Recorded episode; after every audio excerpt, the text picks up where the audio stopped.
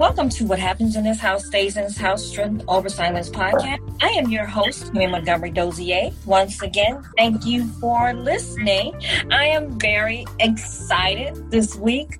My guest is my beautiful sister cousin from Myrick. Say hello to everybody, Tamika. Hi, everybody. Hi. I'm so excited to have you on today. How is everything going with you? So far, so good. I can't complain. I'm doing my business, making cheesecakes, catering, able to spend time with my family. So, no complaints here. So, I know you, you're just mentioning about your catering. So, tell us a little bit more about who you are so the audience can get to know you. Okay. I am Tamika Myrick Lyles. I have a catering business called Soulful Delights. I make desserts. We also do different dinners, vegan from vegan to vegetarian. We had a restaurant before, so cooking is in my blood. My mom cooks. Mostly everybody in my family cooks. So, and our family cooks. so, so with everything going on, have you done like any of those drive-by cooking things? You know, where people go out and have these gatherings and you drop the food out. Have you done any of that? No, we haven't done that yet. We were planning on doing something this month, something like that, but we haven't. We haven't done anything like that yet. So you would say that this pandemic has affected your business a lot then? I have to say it has because it actually made me say, let me slow down and, you know, see what should I be doing? Is this the right thing? So yeah, it has. Yeah, because before we would we would have been doing pop-ups at different places. I know before the pandemic hit, we had a pop-up scheduled at Zales in Aurora Mall. So that was one of the things that got pulled from our schedule. So and hopefully once things start getting back going, we can start back doing things like that. So I know you because you are my cousin and you do a lot of different things. You have a lot of different gifts and talents. Which one of the ones are you most passionate about? I think cooking is one of my biggest passions, mm-hmm. baking. But I also like like talking to the youth and listening to their stories and seeing how I can help. So things like that I like. So I'm like I'm kind of all over the place. You know, we do a lot of different things. So and I know you were telling me, you and I, we were talking the other day, and you were telling me something about even during this time, you're about to start teaching a class. Uh, with yes. Let's talk about yes. It's so interesting to me. Tell everyone else about it. Okay, so I am doing a elective at my kids' school. So it's a cooking class. It's cooking, the love of cooking and history. So I'll be teaching them how to make a dish and giving them the history of where that dish came from, the origin of where the dish came from. That's awesome. Like, give me an example, like one of the places, one of the things that you're going to be cooking and like where it came from. Say, for instance, we did like pasta. So I would basically teach them how to make pasta from scratch, where it originated from. So let's say Italy, and just give them like detail on what they used to do before they had like machines, how everything was done by hand and stuff like that. So awesome. Is that okay? I, I think, yeah, I think that people should do that with their kids or get them involved. I think that is a, a beautiful thing because, you know, growing up in America, you eat all these different things. You may not even know where it come from. You know, like even like Chinese food and different things like that. Some people may know, but they just don't know the detail on how it's made and how it came, how they came up with it. So I think that is an awesome idea for the kids. So I'm just going to change the subject here. So okay. I have two children. Were both of your children premature? Yeah, both of them were premature. Yep. So my question to you with that, what is it that that you had to go through? You know, there are a lot of people out there that have premature children. Then there are some people who don't understand it. So just explain your process and everything that you had to go through during that. So with DJ, DJ is my first. He was born 24 weeks. So I got pregnant with him. It was my first pregnancy. I was seeing a regular OB-GYN and all of a sudden I started like retaining water and they didn't know why, why I was retaining water like that. So the OB-GYN that I had, he told me that I wasn't going to make it full time. He's like, he just don't see it. There's something going on. So from there, he asked me to go see a specialist at Northwestern. So I did that and everything was pretty much going fine. I would have to go every week to get checked. Blood pressure was fine. Everything was fine. I had no complaints of anything. But that first doctor told me, he was like, You're not going to make it nine months. So my husband at the time had just graduated from radiology school and we went to Lake Geneva and I walked around. We took like some cooking classes while we were there. We had a really good time. I believe I was like 23 weeks at the time. So we did a lot of walking. We I went swimming. I did a lot of activity. And the night we left to come back home, my water broke. No reason for it. They couldn't tell me why. So I ended up being admitted and they said they were going to try to keep me pregnant until I was 36 weeks. Okay. Well, they didn't happen. I end up having like a panic attack and I guess me having a panic attack didn't go well with the baby. So his heart rate spiked, my heart rate spiked. So I had to have a C section. My C section didn't go well. I started uh, filling them as they were like getting a baby out, and I had an epidural. So that that was one clue. Something was wrong. So they tried to put me to sleep, and they had a hard time trying to put me to sleep. So that was another thing. But they were able to get the baby out. I was able to recover from that, but I was still in a hospital. And then one morning, I had like this sharp pain in my stomach. The nurse that I had at the time in Northwestern, she acted like I was lying, like I was being lazy, like I didn't want to get up. And from there, when I attempted to get up, my um, C section just burst open. Everything just, it was the worst thing that could happen. And from there, I had like multiple infections. Um, so my stay from, you know, when you go in, you have a C-section, you know, you could be there for like what, two days and right. come home. Right. Well, I was in the hospital from September to November. Wow. Yeah. November. Almost no, December. Hey, with what you were going through, were you able to be around him at all? So in the beginning, no, they wouldn't let me go visit him in a NICU. So I couldn't do that because of the infections that I had. And so, and then I was running a fever. So they wouldn't let me see him in a NICU. So I didn't get to see him in the beginning of his life. But his dad and my mom was there and we had family come and so his dad, they have this thing when you have a preemie they call kangaroo. Okay. So so the baby know that there's somebody's there, you know. So his dad kangarooed him, and my mom kangarooed him. So that was that. And so was it him experience with Gabby? So with Gabby, we kind of knew the same thing could happen, and I end up having Gabby at Loyola, not Northwestern. And Loyola had a specialty unit for high risk pregnancies. So I was seeing a doctor there, and they were pretty much prepared for the worst. I end up carrying Gabby to 34 weeks. I couldn't go any further than 34 weeks. But Gabby, when she was born, she was born five pounds, but she had a lot of swelling due to, I guess they end up giving me, I believe, magnesium or something because my blood pressure had skyrocketed. So and the magnesium caused her to have fluid on her body. So once the fluid went away, she was like four pounds um, and some ounces. But she didn't have the complications that DJ had. DJ had brain bleed. He had retinopathy stage three. They told me he wasn't going to walk, talk. He wasn't going to be anything but a vegetable. That's what they said. And then with Gabby, she came, she was breathing on her own, and she just needed a nasal cannula for a little bit, and she did well. And the thing is, if you saw DJ today, you would never know. Yeah, yeah, he is my walking miracle. Yes, never know that he went through all of that. Now, during that time, like, what did that do to you mentally, your mental state? Because I'm sure there had to be a lot. I mean, even the yeah. first time had to be a lot within itself. Were you just as nervous when you had Gabby? Because mentally, I'm sure they had to do something to you. It it really did.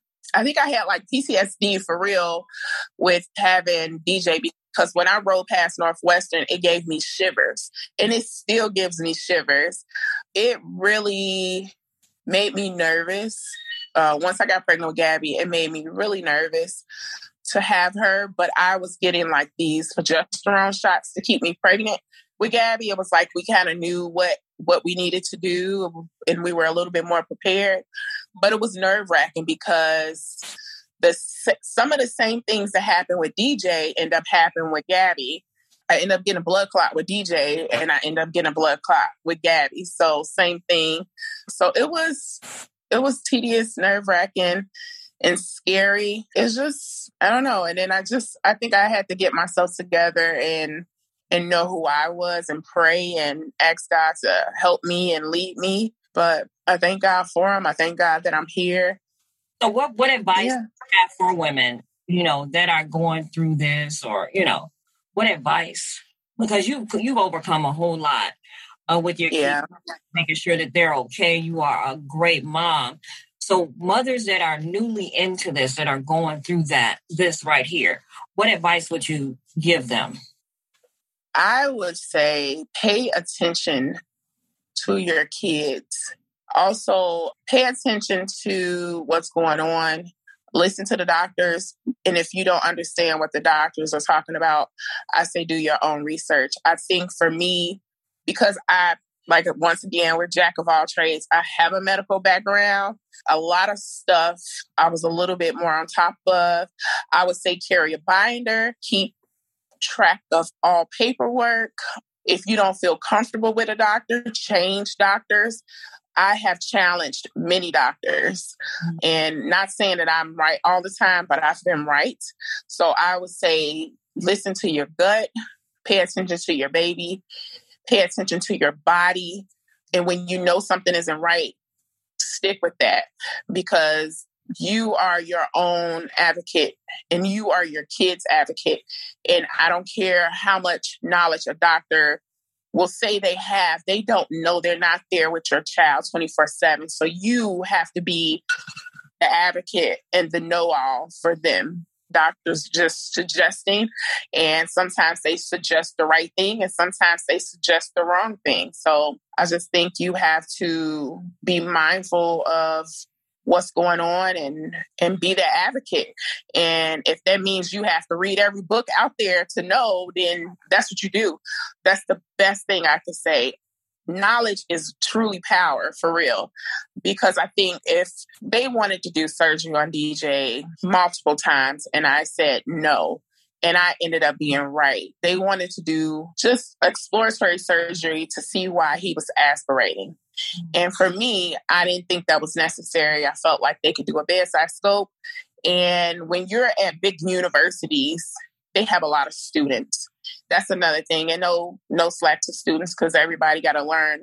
But when they want to learn on your child, it's kind of like, is this necessary? And when I told them to do a bedside scope on DJ, the doctor that was in charge came in and told me I made the right call. And that's only because I was knowledgeable and knew that there was another way. So I say just just be the best advocate that you can be for your child and always listen to your gut and pay attention to your body and pay attention to your kids. That is great, yeah. great advice. And I know that with all of that that went on, at different places that you would go to. There are different resources for preemies too. Can you tell us about that? yes. Yes, we teamed up with Aspire for uh, DJ, and we also did the same with Gabby. They are a phenomenal organization. They help with his physical therapy, occupational therapy, because they did everything. They helped me find like a preschool that would help. Uh, my son had swallowing difficulties, so he was on a thickener, and they helped us find a preschool that would accommodate him. It took him a long time before he was able to get out of diapers. So, I mean, they were phenomenal. All of their help at Aspire, they they were they were great. They were great. them, or did they find you? Well, when I was in Northwestern, they they contacted me, and so I just followed up with them once I got home, and that's how we um, end up partnering with them. They they just was phenomenal. And you know, they give you different resources when you have a preemie. Well, I don't know if all hospitals do that, but they they, they do. They give you different, well, they're supposed to. I just talked to the social worker and asked, you know, what can we do to make his situation better? And she just gave me just different organizations and we chose Aspire. We heard about them and saw what they were doing in the community and, you know, they help a lot of disabled kids mm-hmm. and adults. It's just a great, great organization. That's wonderful. That's beautiful. Now I know, like during the conversation when you first mentioned about you being in a hospital and a nurse, you say didn't believe you, and I know you being in the uh, medical field. Do you think that there's disparities with how African American women or people get treated in hospitals versus other cultures?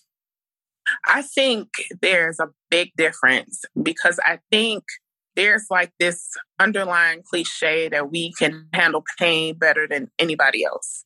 And it goes back, oh my goodness, from the beginning of time. I believe Serena went through that when she had her baby and she had blood clots and they wasn't believing her when she was saying those things about her body.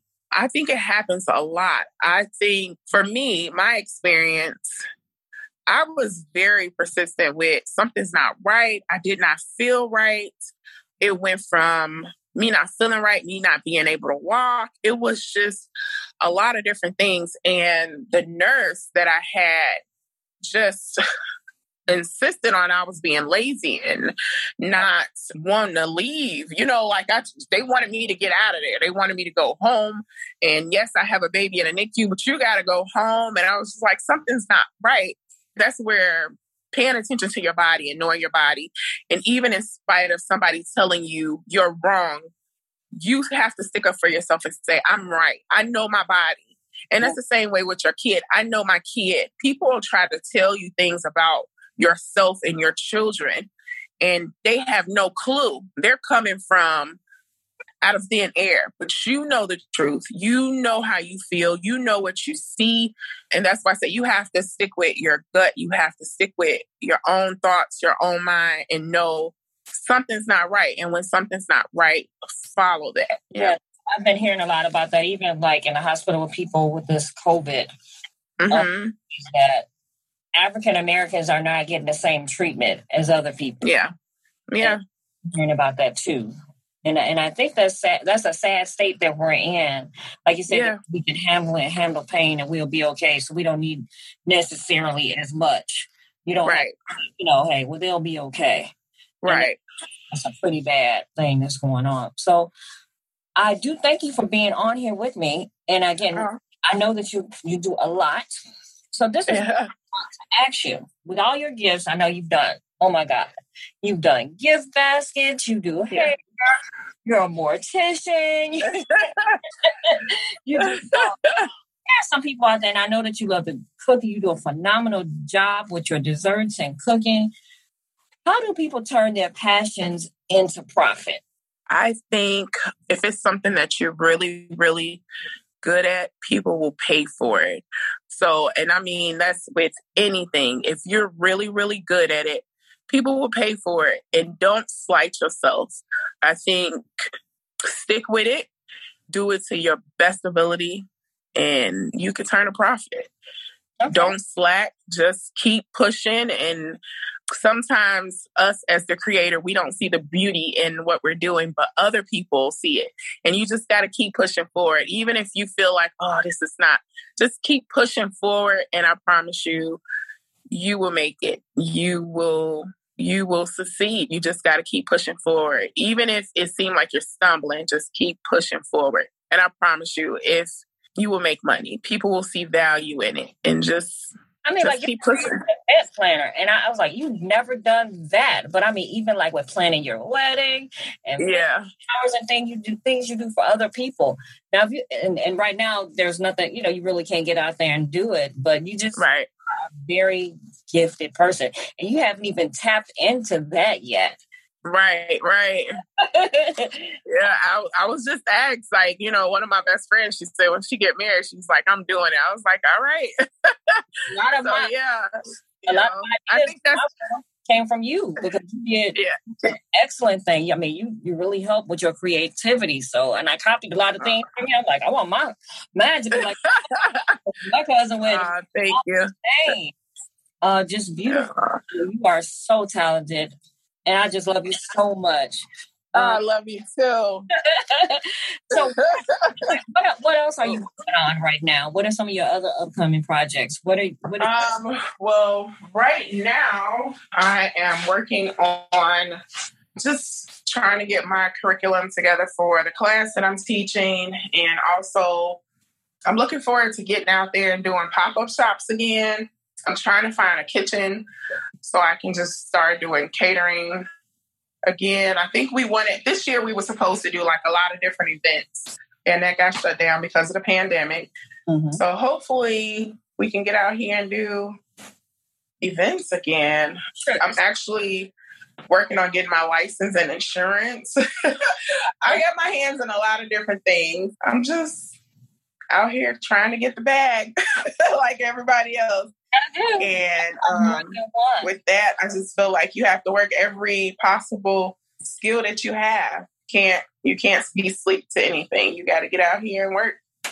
So, does anybody want to get in contact with you about your even uh, events, whatever it is, if they want to find out, you know, about the freebies or what information you can provide? Oh yeah, get in contact with you. They can reach me at Soulful Delight on Facebook. They also can reach me at my email, Tamika Myrick at gmail.com. And like I said, through Facebook, they can message me, contact me, and let me know. And I most definitely will respond. Thank you. So I asked every guest this last question. So the question is when it's all said and done, what legacy do you want to leave behind? I want them to know that I was a hard worker. I never was defeated in any obstacle that came my way. I always pushed through. I know God had my back. I want them to know that anything is possible. You just have to do the work and God will do the rest. You put one foot forward, He will take two. And that's the bottom line. We have to just stay focused and and push through.